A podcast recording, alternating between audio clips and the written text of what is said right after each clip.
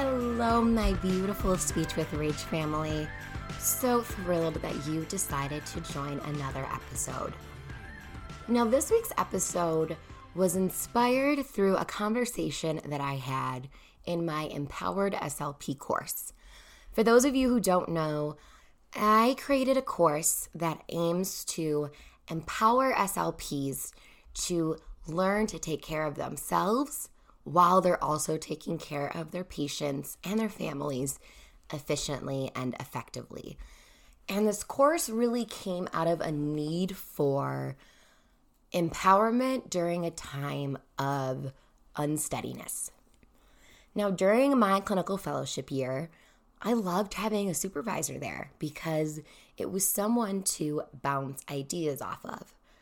But at the same time, you know, you had to be careful and set those boundaries because as your supervisor, they are consistently assessing you. So it's finding that line between being curious and inquisitive and knowing when to trust your gut. And sometimes, even when I trusted my gut, I wish that I would have had a community of women to just give me some guidance. And through Instagram, through this growth, I have seen the community of SLPs explode. And I wanted to create a space or a group for women to empower each other in a non-judgmental, open kind of way. In my program, we are vulnerable about our feelings, about our struggles. We share our successes, we share our celebrations, and we talk about navigating life as an SLP. And this week, we focused on taking care of ourselves. And I posed this question to my participants. I asked them, when do you feel your highest self? So what does that mean? So let's break this down for you. Scientifically, we're going to get a little nerdy here, but scientifically, everything in life has energy. And as good old Newton taught us, energy cannot be created or destroyed. It's only transferred. So certain activities give us energy, right? They transfer us energy. And certain activities maybe take away our energy or lower our vibration. Now, when I think of my highest self, I think of when I feel that I am vibrating at my highest frequency in my truest form. I'm completing a task that gives me so much natural energy. My highest self is present. It has not been wounded by judgment or my prejudices. It doesn't view life through murky-colored filters. My highest self is the best part of me during an activity or during a moment. And you can be your highest self throughout the day, and there's certain things. So when I ask my participants, when do you feel your highest self? I'm really saying, what are the kinds of situations and experiences that make you feel whole, okay? Besides from speech and language. Yes, I know about you guys. I'm sure you'd say the same thing, that I am my highest self when I am in a therapy session, when I am playing with a kiddo, when I am in that moment celebrating their successes, challenging them. Oh my gosh. I bet you could literally see the vibrations coming from my body because I am just in my zone. But as our days go on, we don't always get to be in those high zones.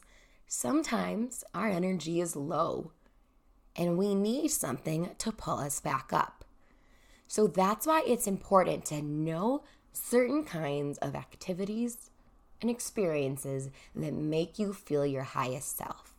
For example, when I am having a long day at work and I'm struggling, I know that something that makes me feel my highest self is dancing.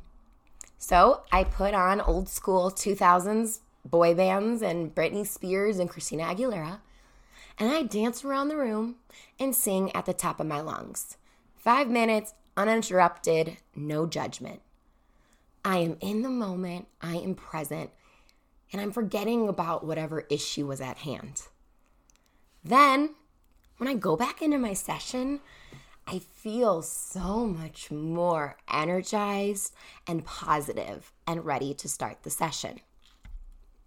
So it's really important for us to know what kinds of things do that, so we can use them as strategies to maintain our success and our sustainability and basically allow us to not burn out.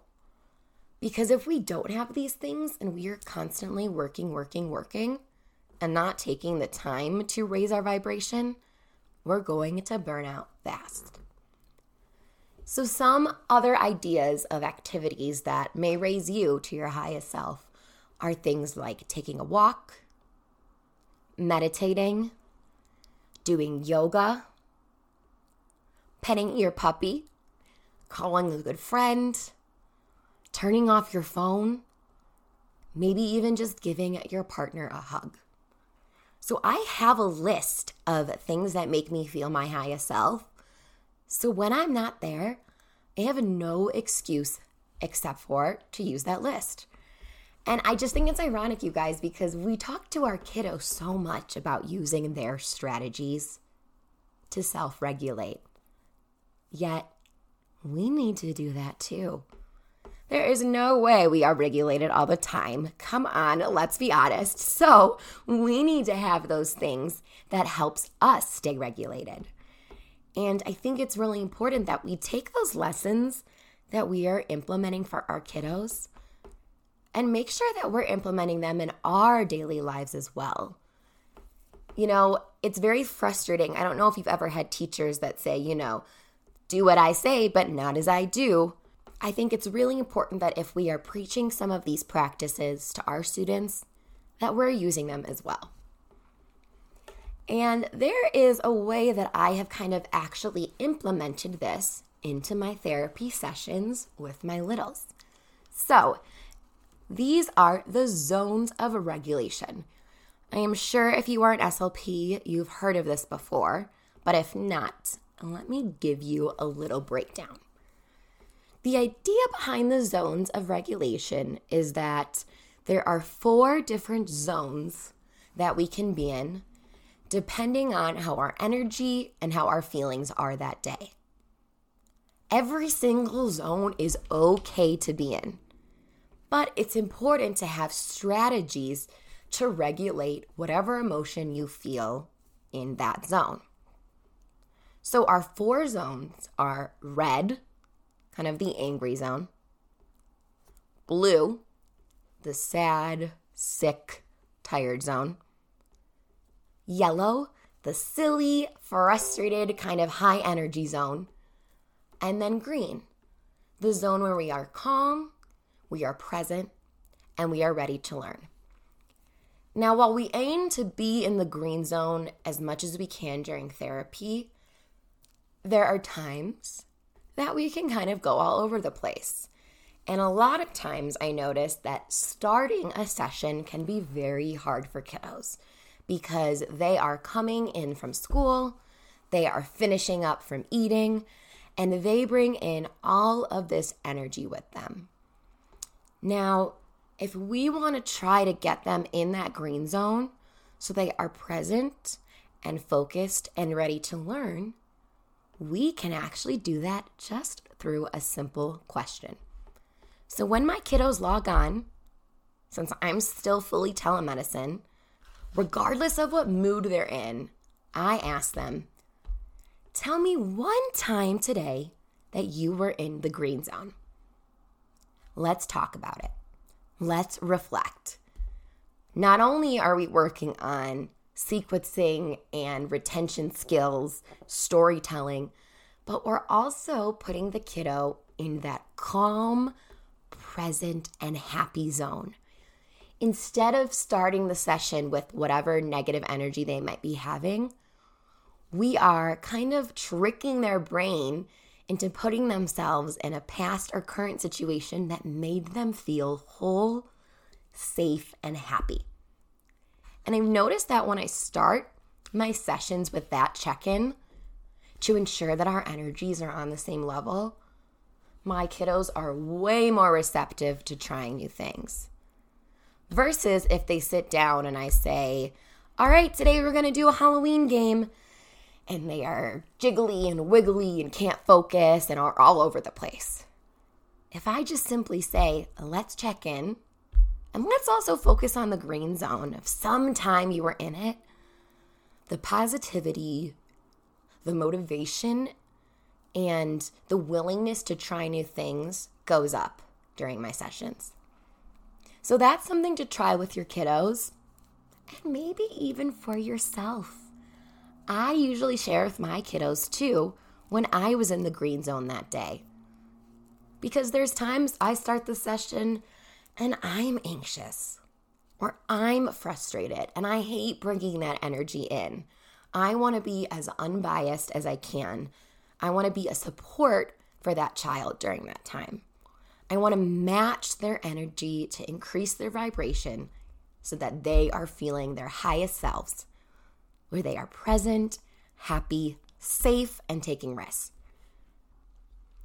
Now, I realize I totally forgot to start today with an affirmation, but the affirmation really goes hand in hand in what we talked about in this episode, and that is releasing negative energy.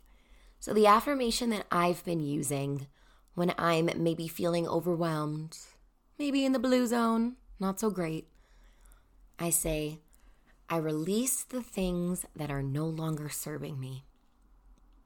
I release the things that are no longer serving me.